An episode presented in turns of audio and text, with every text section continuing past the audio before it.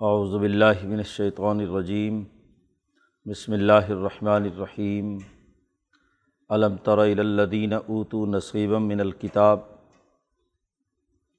یؤمنون بالجبت والطاغوت ویقولون للذین کفروا ہاؤلائی اہدی من الذین آمنوا سبیلا۔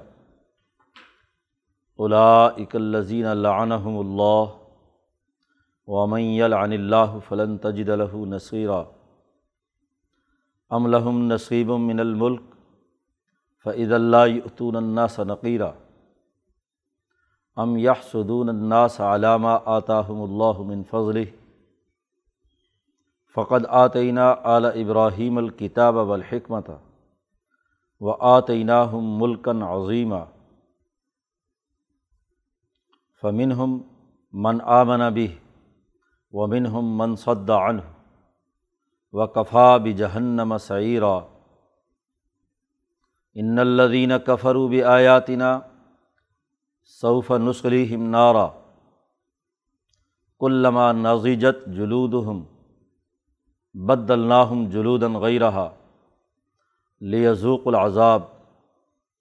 ان اللہ کان عزیزا حکیمہ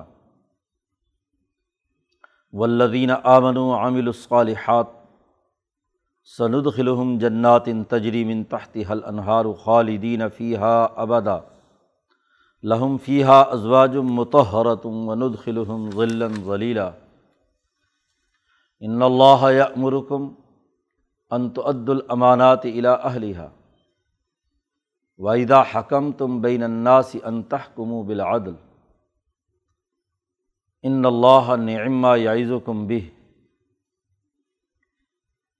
ان اللہ کان سمیع ام بصیرہ یا ایہا الذین آمنوا اطیعوا اللہ و اطیعوا الرسول و اول الامر منکم، فإن تنازعتم فی شیء فردوه الی اللہ والرسول۔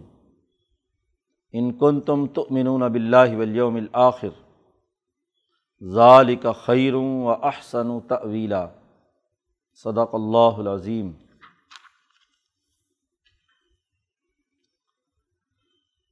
گزشتہ رقوع میں اللہ نے یہ اعلان کیا تھا، ان اللہ لا یغفر ان یشرک بھی و یغفر ما دون ذالک لمن یشاء۔ جو لوگ شرک کے مرض میں مبتلا ہوتے ہیں تو دراصل وہ بہت بڑا بہتان اللہ کے ذمے لگاتے ہیں۔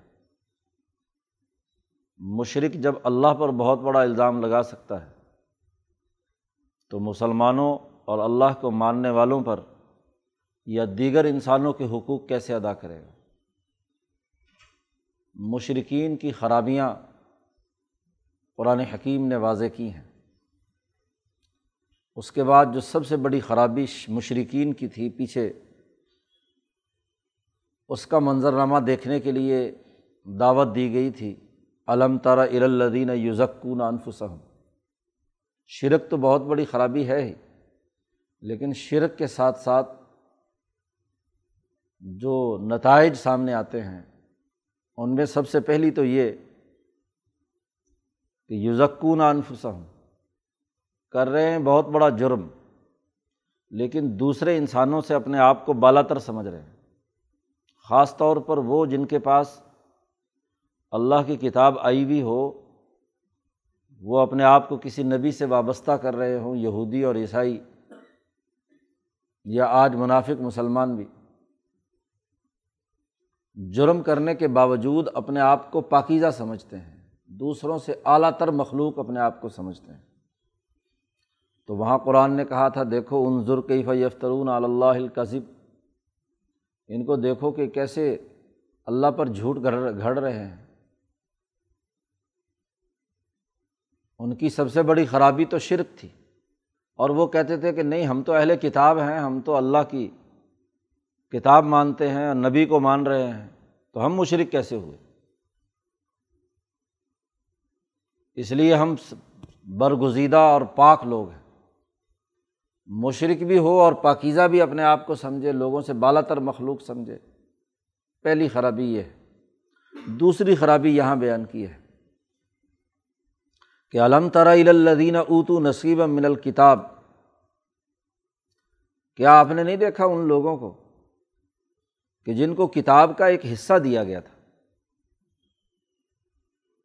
پوری کتاب ان کے پیش نظر نہیں، جامع پروگرام اللہ کی طرف سے جو آیا ہے، اس کو نہیں پیش نظر رکھ رہے۔ ان میں سے کچھ مطلب مطلب کی چیزیں لی ہوئی ہیں مذہب کے نام پر۔ پہلی خرابی یہ تھی کہ وہ چھوٹی چھوٹی تھوڑی سی چیزیں لے کر اپنے آپ کو دوسروں سے زیادہ پاکیزہ اور پاک اور عمدہ سمجھتے ہیں۔ دوسری خرابی آگے بیان کر رہا ہے قرآن حکیم کہ ایک طرف تو کیا ہے؟ کتاب کا کچھ حصہ ان کے پاس ہے۔ یعنی اپنے آپ کو اللہ اور اس کی کتاب کے ساتھ وابستگی کا اعلان کر رہے ہیں۔ دوسری طرف مدینہ کے ان یہودیوں نے یہ حرکت کی تھی کہ یو امین بلجبت و حضور کی دشمنی میں مدینہ سے مکہ جا کر، مکے کے کافروں کے ساتھ دوستانہ تعلقات استوار کر لیے۔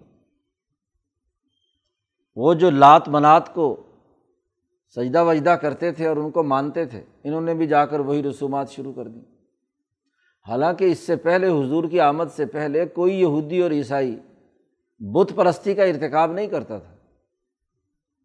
عیسیٰ کو اللہ کا بیٹا مانتے تھے یا عزیر کو مانتے تھے، لیکن پتھروں کے ان بتوں کو جا کر کبھی انہوں نے سجدہ نہیں کیا۔ لیکن حضور کی دشمنی میں کیا کیا؟ کہ چونکہ وہی آخری وہی ہمارے پاس نہیں آئی، آخری نبی ہم میں سے نہیں ہوا، یہ ان میں سے کیوں بن گیا؟ اس ضد اور حسد میں یہ وہاں پہنچتے ہیں اور ان کے بتوں کے سامنے سلامی پیش کرتے ہیں۔ یو امنون بلجبت بتوں کے اوپر ایمان لے آئے و تاغوت اور تاغوت پر ایمان لے آئے۔ شیاطین الانس والجن دشمن طاقتوں اور ان کی قوتوں پر ایمان لے آئے۔ اور پھر وہاں جا کر ایک پریس کانفرنس کی سمجھ لو۔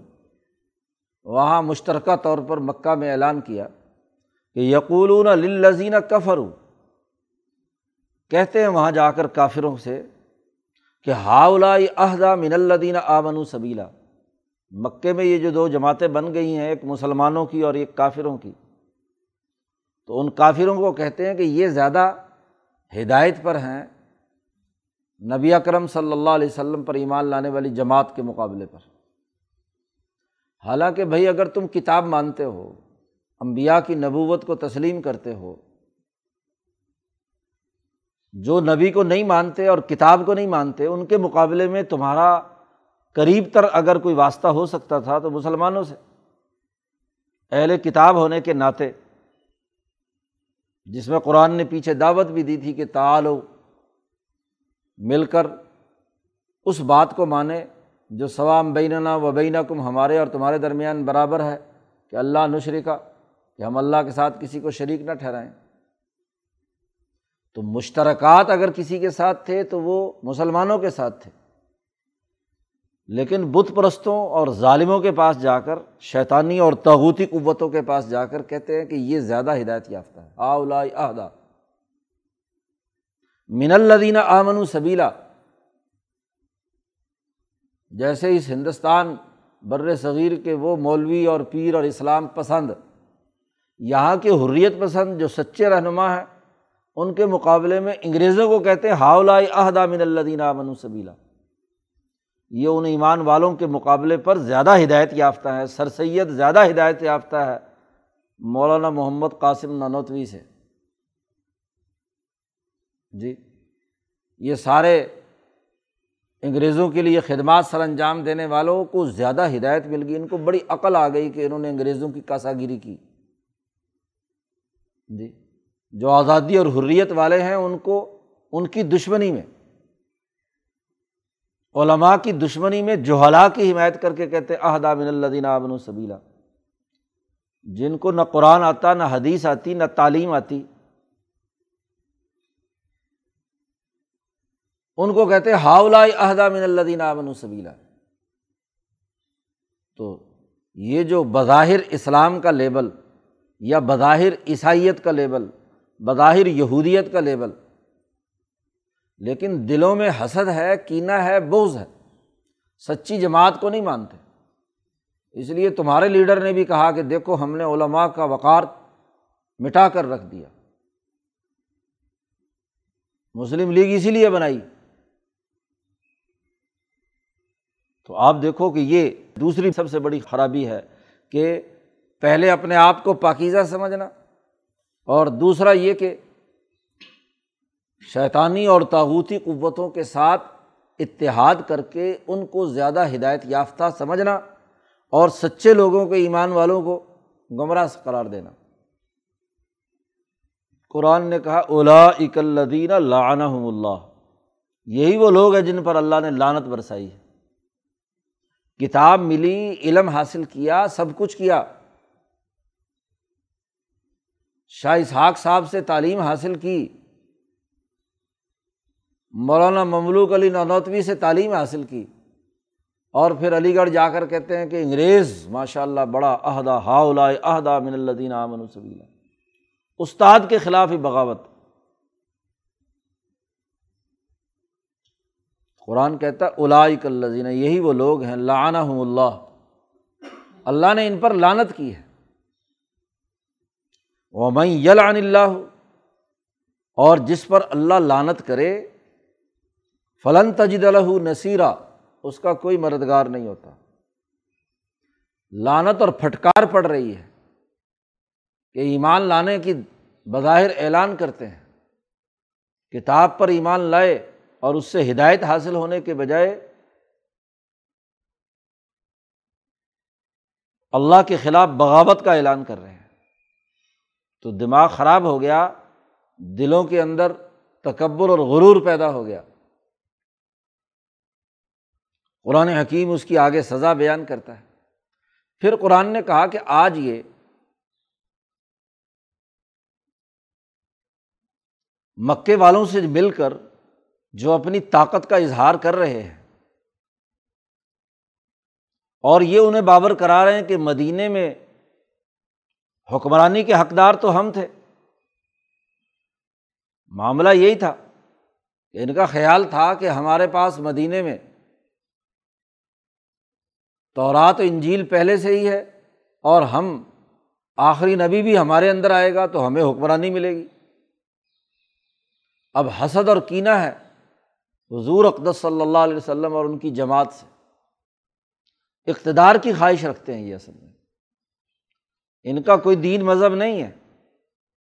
اصل تو یہی ہے کہ یہ حکومت سے کچھ چیزیں بٹورنا چاہتے ہیں۔ قرآن نے بڑا عجیب بات کہی۔ املحم نصیب من الملک۔ نبوت اور ایمان کا حال تو یہ ہے کہ یہ امبیا کی تعلیمات سے یا دینی تعلیمات سے یہ لگاؤ رکھتے ہیں کہ بت پرستوں کو کہتے ہیں ہاؤلا اہدا من اللہ دینا آمن سبیلا۔ شیطانوں کو کہتے ہیں۔ دینی خرابی کا تو یہ عالم ہے۔ املحم نصیب من الملک۔ یا ان کے پاس کوئی حکمرانی میں سے حصہ ہے۔ پیچھے کہا تھا نصیبم من الکتاب۔ کتاب میں سے ان کے پاس کوئی حصہ۔ اور اب ہے کہ یا ان کے پاس، یہ حکومت تھی کوئی، حکمرانی ہے۔ ان کے پاس ملک کی طاقت اور قوت ہے۔ تو سلطنت کا کچھ حصہ ان کے پاس ہے، جس پر یہ تکبر اور غرور کے فیصلے جاری کر رہے ہیں۔ فعزن اگر ایسا ہوتا یا ہو جائے کہ ان منافقوں کو، ان مشرقوں کو، ان شیطان کے چیلوں چانٹوں کو اگر حکومت مل جائے تو لا یوتون الناس نقیرہ تو یہ انسانیت کو ایک تل کے برابر بھی مال دینے کے لیے تیار نہیں ہوں۔ اتنے بکیل اتنے حاصد اتنے تنگ نظر، اتنے سرمایہ پرست ہیں۔ نقیر تل۔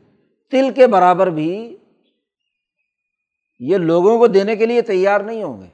حالانکہ حکمرانی کا مقصد تو انسانیت کی خدمت کرنا، ان میں مال تقسیم کرنا، اس کا درست نظم و نسق قائم کرنا ہے۔ لیکن ایسے ظالموں کو اگر حکمرانی مل جائے، ایسی شیطانی قوتوں کے لوگ، سرمایہ پرست لوگ حکمران بن جائیں، تو لوگوں کو ایک تل کے برابر بھی دینے کے لیے تیار نہیں ہوں گے۔ سارا خود ہی ہڑپ کر لیں۔ گے دین ملتا ہے تو اس کا بنیادی مقصد بھی انسانیت کے ساتھ۔ حسن سلوک اعلیٰ اخلاق کا حامل ہونا ہے۔ کم از کم سچ کو سچ کہنا تو ہے۔ جھوٹ کو جھوٹ کہنا ہے۔ دین کی حالت یہ ہے کہ کافروں کو کہتے ہیں عہدہ۔ زیادہ ہدایت یافتہ ہے تو دین کا اثر کیا ہوا؟ اور حکمرانی کا اگر یہ دعویٰ کریں، تو حکمرانی اگر ان کو مل جائے بالفرض تو لا یوتون الناس نقیرہ مال ایک تل کے برابر بھی کسی کو دینے کے لیے تیار نہیں ام یا سدون الناس علامہ آتا اللہ من فضل ہی تیسری، پہلے دین کی خرابی، پھر دوسری بات کہی کہ کیا حکومت ہے؟ تو حکومت کا تحلیل و تجزیہ کیا مشرق اگر حکومت میں آ جائے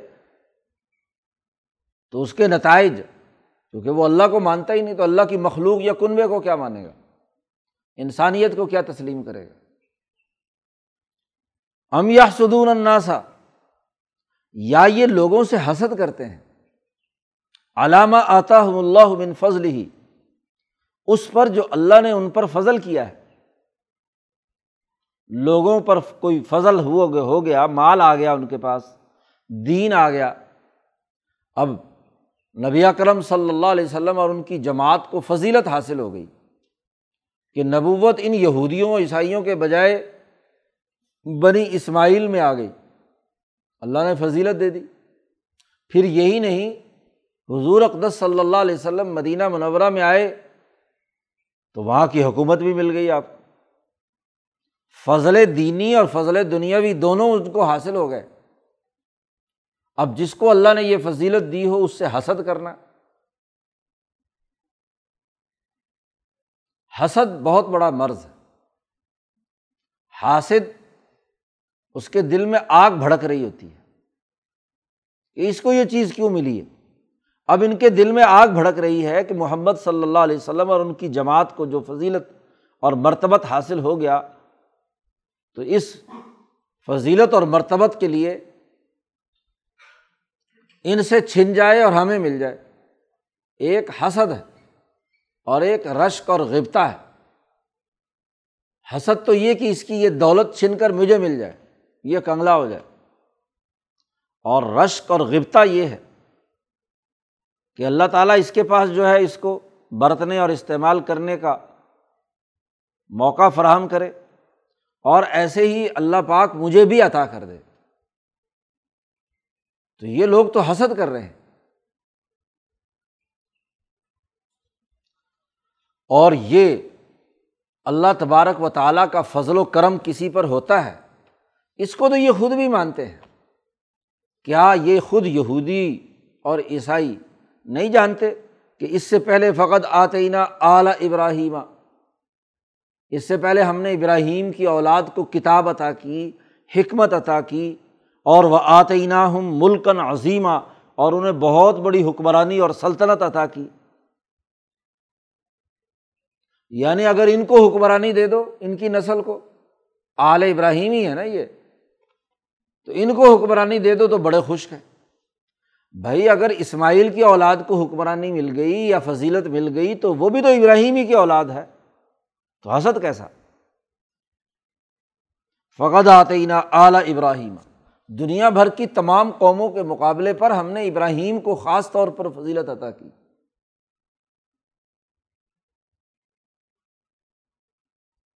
تو جب امبیا کی تعلیمات جن کو فضیلت عطا کی ہے اس کو یہ مانتے ہیں، تو آج اگر محمد مصطفیٰ صلی اللہ علیہ وسلم کے پاس یہ فضیلت آ گئی، تو اب حسد کیسا؟ اگر یہ امبیا کی وراثت سچے علماء کے پاس موجود ہے۔ پورے ہندوستان میں لوگوں کے سامنے بھیک پھیلا کر اور درخواستیں کر کے حکومتی دباؤ کے تحت علی گڑھ میں چند سو آدمی جمع کر پائے۔ اور حضرت نانوتوی اور مولانا شیخ الہند دیوبند میں بیٹھے تو دنیا بھر سے لوگ خود بخود کیا ہے؟ چل کر پڑھنے آ گئے۔ کسی کے پاس نہیں جا کر۔ اور چندے کا بھی اصول بتلا دیا۔ سرمایہ دار کا چندہ نہیں ہوگا، کسی امیر محکم القول کا چندہ نہیں ہوگا جو اثر انداز ہو سکے پالیسی پر۔ غریبوں کا چندہ ہوگا اور چندہ مانگنا بھی نہیں ہے۔ صرف بتلانا ہے کہ یہ ضرورت ہے اجتماعیت کے لیے۔ از خود لوگ دے رہے ہیں۔ تو دونوں کے درمیان بڑا فرق۔ اب اس فضیلت کو برداشت نہیں کیا جا رہا۔ حسد ہے کینا ہے تو آل ابراہیم کو دو انعام دیے تھے۔ کتاب و حکمت، کتاب یعنی بنیادی قانون، آئین، اور پھر اس پر عمل درآمد کی حکمت عملی۔ جماعت کی تیاری، تنظیم۔ اور پھر اس حکمت کے نتیجے میں آتے ہوں ملک نظیمہ بڑی سلطنت۔ تو یہ انعامات ہم نے ابراہیم کی اولاد کو دیے ہیں۔ فمن ہم من آمن ابھی ابراہیمی کی اولاد میں سے کچھ لوگ وہ تھے بعد میں جو ایمان لائے ان پر اور ان انعامات سے نوازے گئے۔ ومن ہم من صد عن ہو اور ان میں سے کچھ ایسے بھی تھے جو ابراہیمی تعلیمات سے روکنے والے تھے، جنہوں نے ان تعلیمات کو مسق کر دیا، ان میں خرابی پیدا کی۔ اور وقفا بھی جہنم سعیرہ اللہ پاک بہت کافی ہے ان کو بھڑکتی ہوئی دوزخ میں ڈالنے کے لیے، جو ابراہیمی تعلیمات پر عمل نہیں کرتے۔ اب انہوں نے یہ دعویٰ کیا تھا کہ یہ مکے کے کافر زیادہ ہدایت یافتہ ہیں مسلمانوں کے مقابلے میں۔ تو قرآن حکیم نے دونوں جماعتوں کا آگے تجزیہ پیش کیا ہے۔ ان الدین کفرو بھی آیاتینہ وہ لوگ جو کافر ہوئے ہماری آیات کے، انکار کیا جنہوں نے۔ ہمارے آئین، قانون اور تعلیمات کے منکر صوف نسلی ہم نعرہ ان قریب ہم انہیں جہنم میں ڈالیں گے۔ آگ میں ڈالیں۔ گے علامہ نازیجت جلود ہم اور جب بھی اس بھڑکتی ہوئی آگ میں ان کی جلدیں جل کر کوئلہ بنے گی، جل جائیں گی، تو بدل نہ ہم جلودن گئی رہا تو ان چمڑوں کے بدلے میں، اس بدن کے بدلے میں دوسرا چمڑا، دوسرا بدن ان کو عطا کریں گے ہم۔ بد اللہ ہم جلودن غی رہا لیا ذوق العذاب، تاکہ یہ عذاب چکھتے ہی رہے۔ یہ نہیں کہ بس جلد ایک دفعہ جل کر راکھ ہو گئی تو اب معاملہ ختم۔ دوبارہ جلد دیں گے، دوبارہ جلے گی، پھر وہ ختم ہوگی، پھر دوبارہ جلد دے دیں گے، پھر جلے گی۔ جسم کے اوپر یہ جلد تو لباس ہے، یہ تو بدلتی رہتی ہے، جیسے دنیا میں بدلی ہے۔ بھائی کھانے پینے اور غذاؤں سے دنیا میں جیسے جلد بدلتی ہے۔ ہر ایک سو بیس دن کے بعد ایسے ہی ان کی جلدیں بدلتی رہیں گی۔ ورنہ تو ایک ہی دفعہ جل کر معاملہ ختم یا ایک ہی دفعہ موت آ جائے۔ تو بڑا سخت ترین عذاب ان کے لیے ہے۔ ان اللہ کا نا عزیزن حکیمہ بے شک اللہ تعالیٰ بہت زبردست طاقتور ہے۔ عزیزاً حکیمن اور بڑی ہی حکمت والا ہے۔ اس عذاب دینے میں حکمت ہے کہ انہوں نے کتنا بڑا جرم کیا ہے۔ اللہ کے ساتھ شریک ٹھہرایا، اللہ کا انکار کیا۔ ان کے مقابلے میں ولدین آمن و عامل الصالحات، جو ایمان لائے اور جنہوں نے اچھے عمل کیے سند خلحم ہم انہیں عنقریب داخل کریں گے ایسے باغوں میں۔ تجری من تحت حل انہار جس کے نیچے نہریں جاری ہیں۔ خالدین فیحا اور ہمیشہ ہمیشہ اس میں رہیں گے آبادن وہ جنت میں داخل ہوں گے۔ انسان کے لیے سب سے پہلا اور بڑا انعام اس کے لیے کھلا مکان جو باغات سے ڈھکا ہوا ہو۔ اور پھر لہم فیحا ازواج متحرت مکان کو آباد کرنے کے لیے بھی ایک بیویاں۔ لہم فیحا ازواج متحرت ان کے لیے اس جنت میں بیویاں ہیں جو پاکیزہ ہیں، صاف ستھری ہیں۔ دنیا کی علائشوں حیض و نفاذ سے فارغ ہیں۔ پاکیزہ ہیں متحرتن اور پھر تیسری بات کہی وہ ند خلحم ذلن ذلیلا ہم انہیں گھنی چھاؤں میں داخل کریں گے۔ ایک جگہ سے دوسری جگہ آنے جانے کے جو راستے ہیں، ان میں بھی گھنی چھاؤں تپتے صحرا کے اندر درختوں کے سائے میں آدمی چلے، تو اس سے بڑا انعام کیا ہے؟ ٹھنڈی سڑکیں گویا کے درخت لگے ہوئے۔ تو نہ صرف مکان بہترین بلکہ جو سڑک ہیں وہ کیا ہے؟ یا راستے آنے جانے کے، وہ گھنی چھاؤں والے ہیں۔ یہاں تک قرآن حکیم نے مسخ شدہ مذہبیت کا نقشہ کھینچا۔ جو یہودیت کی شکل میں اس زمانے میں تھی، اور اگر وہی خصلتیں آج مسلمانوں میں ہوں، تو ان کے رویوں کا تجزیہ کر کے ان کی جزا و سزا کا قانون بیان کیا۔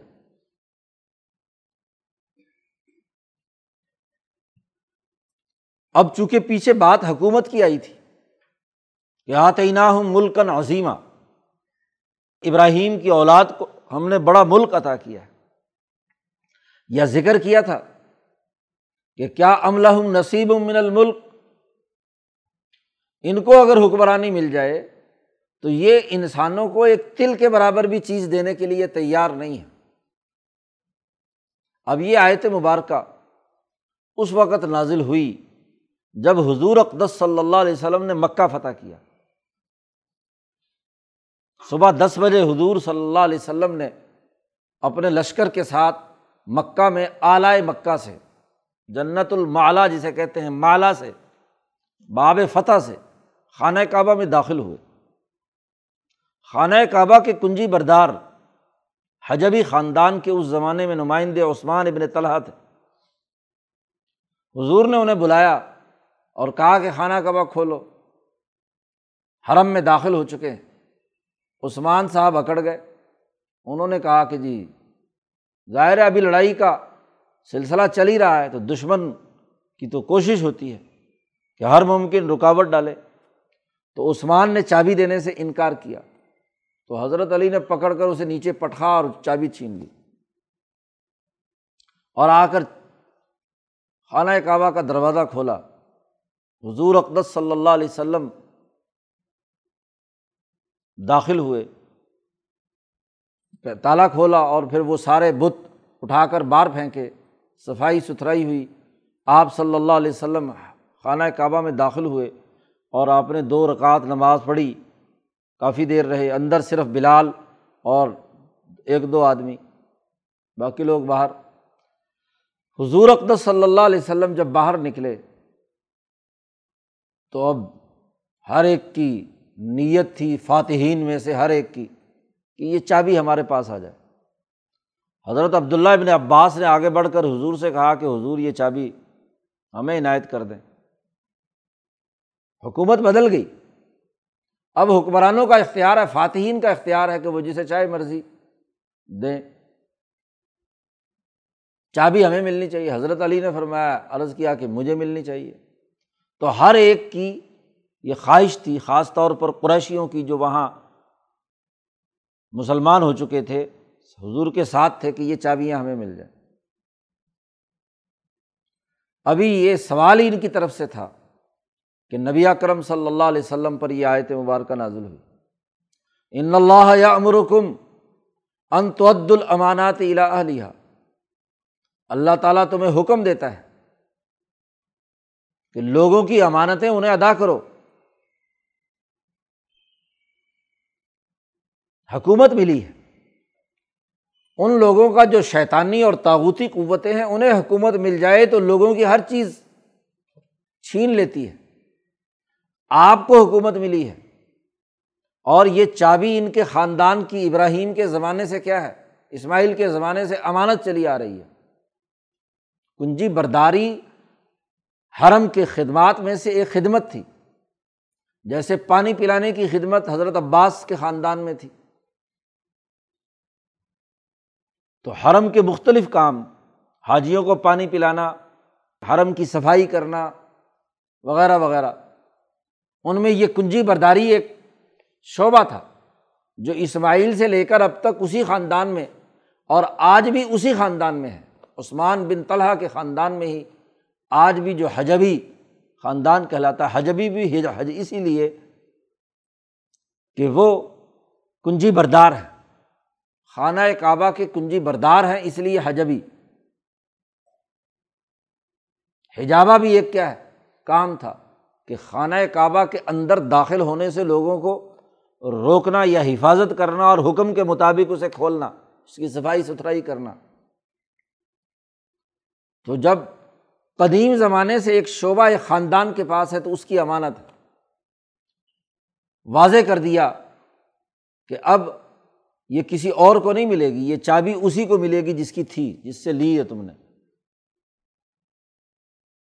تو عثمان بن طلحہ اس پر بڑے ہاں جی خوش ہوئے۔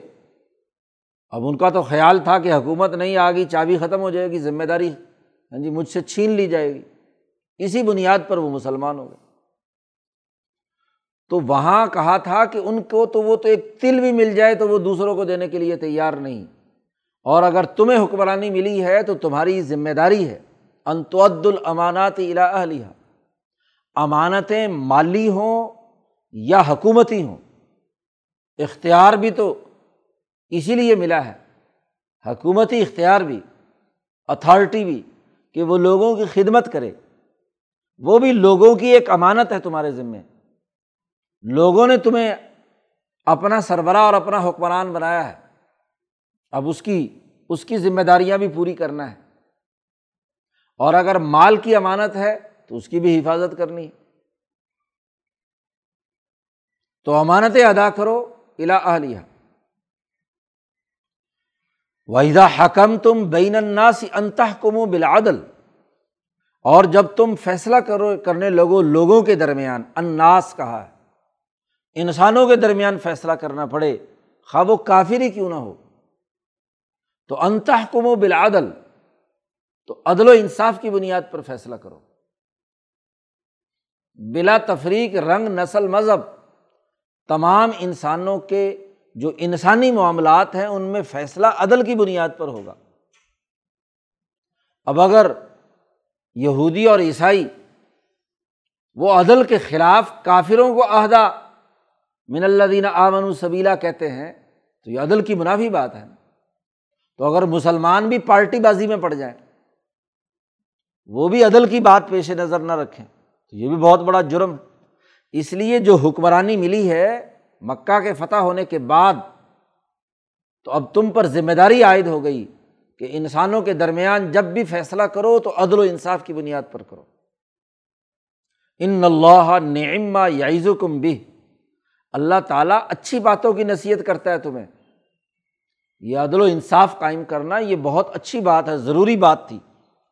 اس لیے اللہ نے تمہیں یہ نصیحت کر دی کہ حکمرانی اور فیصلہ کرانے کے لیے بھی کوئی تمہارے پاس آئے تو عدل کی بنیاد پر گواہی دو۔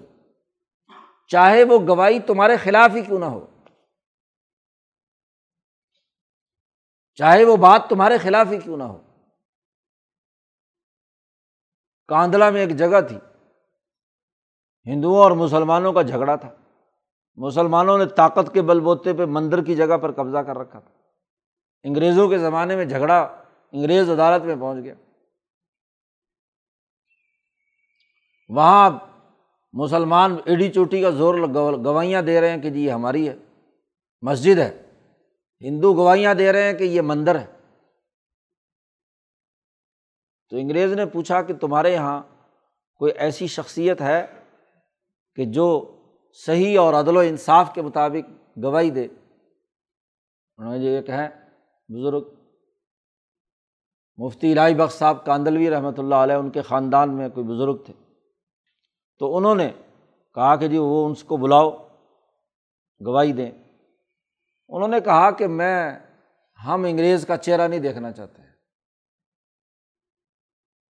مفتی رائی باغ صاحب غالباً خود تھے یا ان کے خاندان کے کوئی بزرگ، انہوں نے کہا نہیں، ہماری انگریزوں سے دشمنی، انہوں نے غاسبانہ قبضہ کیا ہمارے ملک پر۔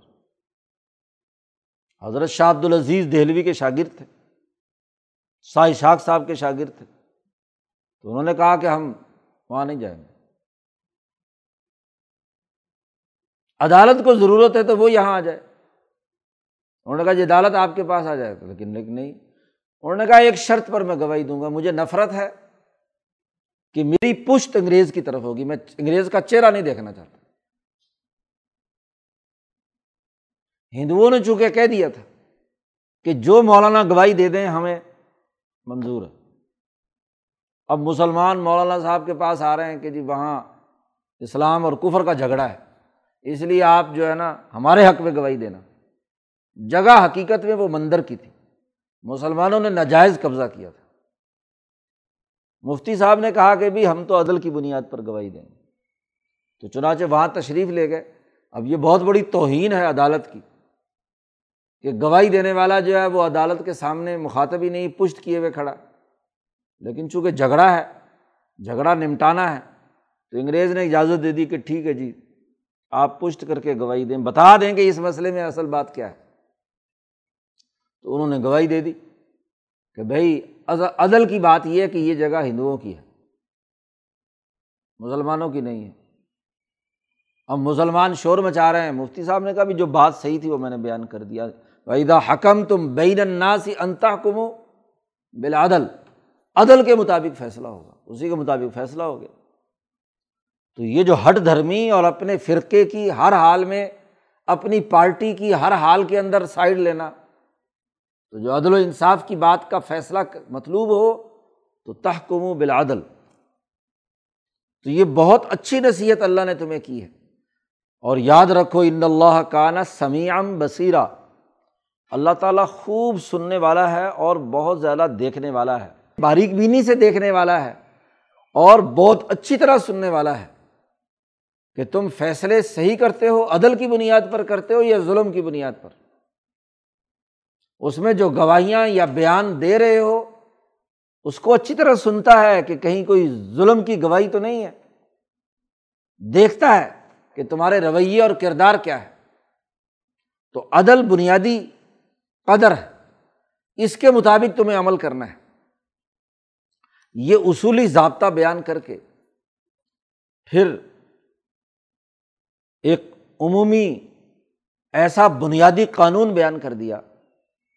کہ اس پورے معاملے میں مسلمانوں پر لازمی ہے کہ وہ اللہ اور اس کے رسول کی اطاعت کریں اور اسی کے ساتھ ساتھ وہ اول امری من کم تم میں جو حکمران ہیں، جن کو تم نے اپنا بڑا بنا لیا ہے، اپنی جماعت کا سربراہ بنا لیا ہے، اپنے ملک کی حکمرانی جن کی تسلیم کر لی ہے، ان کی اطاعت کرو۔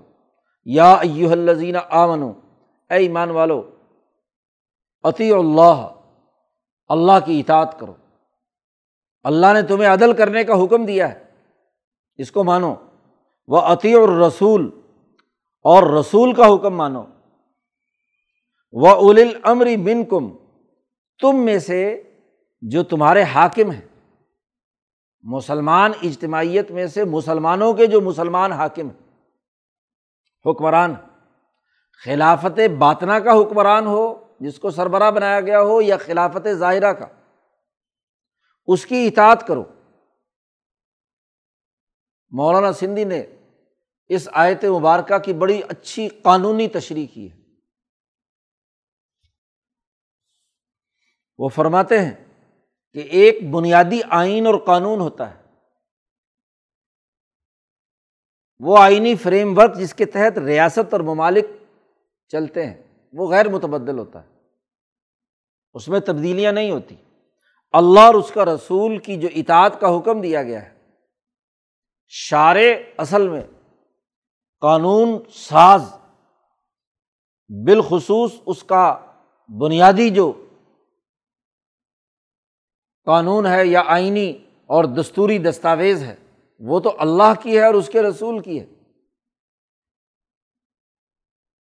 لیکن ہر آئین اور قانون پر جو یقیناً اجمالی ہوتا ہے، ہر دور میں عمل درآمد کے لیے ذیلی اور ضمنی قوانین بنائے جاتے ہیں، جنہیں بائی لاز کہا جاتا ہے، کہ وہ جو بنیادی قانون ہے، اس کی روح تک پہنچنے کے لیے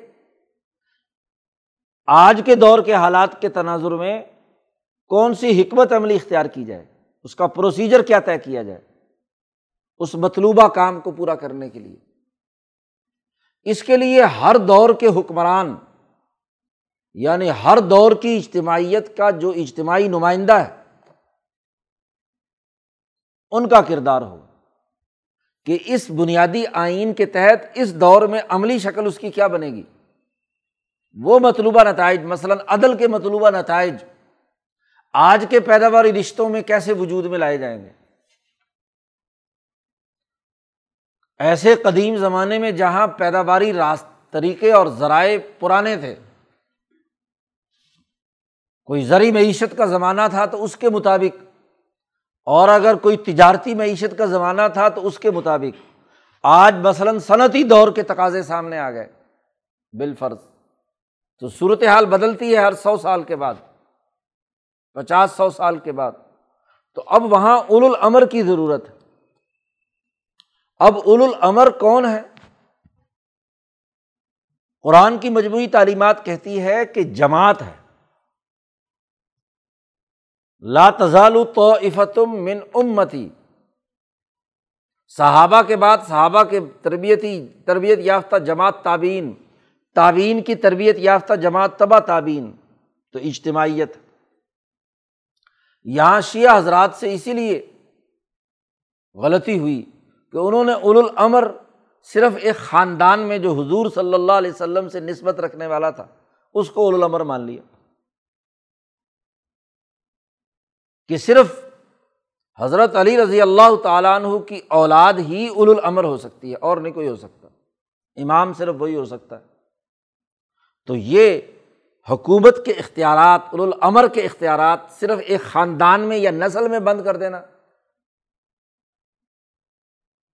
یہ بڑی کوتا ہی ہے۔ بات یہ ہے کہ انسانوں میں، انسانی جماعتوں میں اللہ کا یہ فضل و کرم جس پر ہو جائے، جو بھی اللہ اور اس کے رسول کی اطاعت میں آگے بڑھ کر اس کی فقاہت، سمجھ اور اس کو انسانی معاشرے میں قائم کرنے کی اہلیت اور صلاحیت پیدا کر لے، خواہ وہ کسی نسل کا ہو، وہ العمر میں سے بن سکتا۔ اگر ایسا ہوتا تو کوئی غیر سید یا غیر قریشی کبھی حکمران نہ بن پاتا۔ ان میں اگر یہ صلاحیت اور استعداد رہتی تو دوسرے لوگ کیوں حکمران بنتے؟ پچھلی چودہ سو سالہ تاریخ اسی حقیقت کی نشاندہی کرتی ہے۔ تو اول العمر جماعت ہے، اس لیے کہا من کم تم میں سے جو اول العمر ہے۔ ورنہ تو سیدھا یہاں کہہ دیتے کہ اللہ، رسول اور اعلی رسول رسول کی اولاد، بس وہ اول العمر ہے، اس کی اطاعت کرو۔ تو جب اول العمر کہا ہے تو کوئی نہ کوئی اجتماعیت ہے، جماعت ہے۔ اس لیے اہل سنت ول جماعت سنت وہ جو اللہ اور اس کے رسول کی ہے اور الجماعت وہ جو اس آئین اور قانون کو اپنے اپنے دور میں نافذ کرنے والے اور اس کے بائیلاز بنانے والے ہیں۔ ان کی اطاعت کرو من کم جو تم میں سے ہو۔ جس سطح کی بھی اجتماعیت ہو اور اس سطح میں جس کو امیر بنا لیا گیا، اب اس کے نظم و نسق کی اطاعت کرنی ہے۔ لیکن ممکن ہے کہ جو آپ کا امیر یا آپ کے نظم و نسق چلانے والے بائیلاز بنانے والے ہیں، ان میں اور لوگوں کے درمیان کوئی جھگڑا پیدا ہو جائے۔ یہی آیت اس بات کی حقیقت بیان کر رہی ہے کہ اگر صرف اور صرف حضور صلی اللہ علیہ وسلم کی خاندان کا سینئر ترین فرض جو ہے، وہ اول العمر میں سے ہے، تو پھر جھگڑے کا تو معاملہ ہی کوئی نہیں ہے۔ تنازع جبھی پیدا ہوگا کہ جب وہ برابر کی صلاحیت کی لوگوں کی ایک جماعت ہوگی۔ جماعت کی اجتماعیت کے اندر اگر اختلاف پیدا ہو گیا ایک فقی ایک کہتا ہے، دوسرا فقی دوسرا کہتا ہے، تیسرا کچھ اور کہتا ہے۔ آرا مختلف۔ اور یہ جماعت کے فورم پر ہی آرا مختلف آئیں گی۔ تو فعین تنازع تم فی شعی ان پھر اگر تم جھگڑ پڑو کسی چیز میں، تو جماعت ہوگی تو جھگڑے گی نا۔ اگر ون مین شو ہے، تو پھر اس میں جھگڑے کا کیا مسئلہ؟ اگر خاص نسل کا ہی فرد ہے اور وہ بھی سینئر ترین ہے، تو پھر تو جھگڑنے کی بات ہی نہیں، پھر تو ہر حال میں اس کی بات ماننی، چاہے وہ جو مرضی حکم دے۔ فعین تنازع تم فیشین تو اب اس کا طریقہ یہ ہے یعنی بائیلاز بنانے میں پروسیجر طے کرنے میں جماعت کے درمیان اختلاف رائے پیدا ہو جائے کہ یہ جو کتاب و سنت کی تعلیم ہے اس کی روح حاصل کرنے کا ایک نے ایک طریقہ بتلایا، دوسرے نے دوسرا طریقہ بتلایا اور اس میں کوئی اختلاف پیدا ہو گیا۔ تو اب اس کا صحیح اور بہتر طریقہ کیا ہے؟ فردو اللہ ور رسول تو اب دیکھو قرآن میں کیا ہے اور رسول نے اس معاملے میں کیا فیصلہ کیا ہے؟ تاکہ وہ روح برقرار رہے۔ اول العمر کی غیر مشروط اطاعت نہیں ہے۔ اول العمر کی امیر کی اطاعت اس وقت تک ہے کہ جب وہ اللہ اور اس کے رسول کی جو اصل تعلیمات ہیں، اس کا پابند ہو۔ اور اگر وہ اس کا پابند نہیں ہے اور اپنی من مرضی کرتا ہے، سری نس کی خلاف ورزی کرتا ہے، اللہ کے کسی آیت کی خلاف ورزی کی، حکم کی، رسول کے کسی حکم کی خلاف ورزی کی ہے، اس کے بالمقابل کو نیا قانون نافذ کرتا ہے تو ایسے امیر کی اطاعت نہیں۔ اس لیے حضور نے فرمایا کہ ہر امیر کی اطاعت کرو، خواہ بہنگا ہو، خواہ ہاں جی اس کی آنکھ پہ پھوڑا بنا ہوا ہو، جیسے انگور کالا حبشی ہی کیوں نہ ہو۔ لیکن امیر کی خلاف ورزی تبھی ہے کہ جب اس سے کفرن بواہن ظاہری طور پر کفر ظاہر ہو یعنی وہ اللہ کی ظاہری نس قطعی کا انکار کرتے، کرے۔ عدل کا حکم دیا، سراہتاً کیا ہے، ظلم کرے۔ یا رسول کی کسی ہاں جی تشریح اور تعبیر کا انکار کرتا ہے۔ تو پھر آپ پابند نہیں ہے کہ امیر کی اطاعت کی جائے۔ تو امیر کی اطاعت کے لیے شرط ہے کہ وہ ردو اللہ و رسول اللہ اور اس کے رسول کی طرف بات لوٹائی جائے گی اور اس کے مطابق فیصلہ کیا جائے گا۔ فقہ میں اختلافات ہوں۔ تو اختلافات کے حل کرنے کا بھی جو طریقہ امت کے پورے اجماع سے ثابت شدہ ہے کہ سب سے پہلے قرآن حکیم، پھر احادیث، پھر اجماع اور پھر قیاس۔ قیاس میں اختلاف آ گیا۔ ایک کا ایک قیاس ہے، دوسرے کا دوسرا قیاس ہے۔ تو اب نس، نصوص کو دیکھا جائے گا، بنیادی قانون کیا ہے؟ جس کا اس کے زیادہ قریب تر ہوگا وہ تسلیم کیا جائے گا۔ امام شاہ ولی اللہ دہلوی نے اسی اساس پر الجادت القویمت المحمدیہ یعنی محمدی دین کا ایک واضح شاہراہ فکر و عمل اسی تناظر میں متعین کی کہ جب نس آ گئی، پہلے قرآن میں دیکھو اس مسئلے میں، پھر حدیث میں دیکھو۔ پھر اس کے بعد صحابہ کی جو پہلی تربیت یافتہ جماعت ہے، اس کا اجماع کی نوعیت کیا ہے؟ پھر اگلے مرحلے میں کیا ہے؟ اس کی ترتیب بیان کی ہے شاہ صاحب، قیاس وغیرہ۔ تو ان کن تم تو منون بلّہ ولیوم آخر اگر تم واقعی اللہ اور آخرت کے دن پر ایمان لانے والے ہو، تو اپنے جھگڑے نمٹانے کے لیے ردو اللہ ور رسول اللہ اور اس کے رسول کے اصل آئین، قانون اور ضابطے کی طرف رجوع کرو۔ ظال کا خیرن و احسن تویلا یہ بہت اچھی بات ہے اور یہ بہت اچھی تعویر اور تعبیر ہے۔ ہر آیت اس کا نتیجہ کیا نکل رہا ہے؟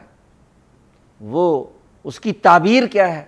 تو تعبیر کا یہ اچھا طریقہ ہے کہ اصل نس کو دیکھو کہ کیا الفاظ جو قرآن اور حدیث کے ہیں، آپ جو تشریح کر رہے ہیں آپ جو تعویل یا تعبیر کر رہے ہیں، کیا اس کے ساتھ یہ کیا ہے؟ میچ کر رہی ہے؟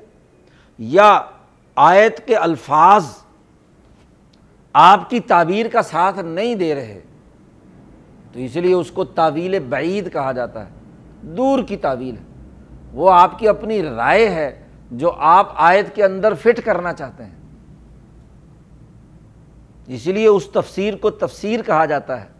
کہ جو قرآن کے جامع مفہوم کے افراد میں سے ہو، تو کسی نئے فرد کی نشاندہی کرنا یہ تفسیر ہے۔ اور اگر آیت کا دائرۂ کار آپ کی تعبیر کی مخالفت کر رہا ہو یا الفاظ کے دائرے میں یہ چیز داخل ہی نہ ہو جو آپ سمجھ رہے ہیں، تو یہ تعویل بعید ہے۔ یہی چیز کیا ہے؟ خرابی کا باعث ہے۔ اسی لیے اس کو تفسیر بر رائے کہتے ہیں۔ اور رائے سے قرآن کی تفسیر کرنا یہ جرم ہے، غلط ہے۔ اپنی ذاتی خواہشات کو قانون کا معنی پہنانا ہے۔ اور خواہشات کو قانون کا معنی نہیں پہنایا جا سکتا۔ اس کے لیے معیار، کتاب و سنت اور اس کی تعلیمات ہے اس لیے کہا ظال کا خیر ہوں وہ احسن و طویلا تو نظم مملکت یا سلطنت عظیمہ کو چلانے کے لیے جن بنیادی اثاثی امور کی ضرورت تھی کہ امانتیں سمجھو اور امانتوں کو پورے طریقے سے ادا کرو۔ فیصلہ کرنے کی نوبت آئے تو عدل کی بنیاد پر کرو۔ اور ڈسپلن اور نظم و ضبط قائم کرنے کے لیے اللہ اور اس کے رسول اور اپنے دور کے اپنے میں سے جو حکمران ہیں، ان کی اطاعت کرو۔ جھگڑا پیدا ہو جائے تو پھر اللہ اور اس کے رسول کی طرف رجوع کرو۔ تو اصل قانون کی طرف جا کر اس کی صحیح تعبیر و تشریح ہی تمہاری ترقی کا سبب بنے گی۔ تو ملکی نظم و نسق چلانے کے امور اسی تناظر میں بیان کر دیے، جو فتح مکہ کے موقع پر ایک واقعے کے ضمن میں بھی سامنے آیا اور پیچھے جو حکمرانی سے متعلق جو بات آ رہی تھی کہ آل ابراہیم کو ہم نے سلطنت عظیم عطا کی ہے، کتاب و حکمت عطا کی ہے، تو ملکی نظم و نسق کتاب و حکمت کی اساس پر چلے گا، نہ کہ کتاب و حکمت کو نظر انداز کر کے اپنی خواہشات اور اپنی رائے کی بنیاد پر ہوگا۔ اللہ تعالیٰ قرآن پاک سمجھنے اور اس پر عمل کرنے کی توفیق عطا فرمائے۔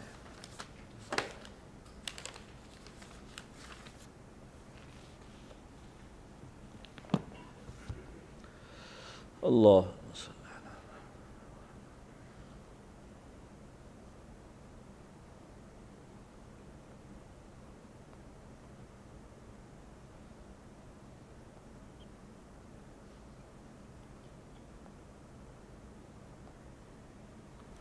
اجمعین۔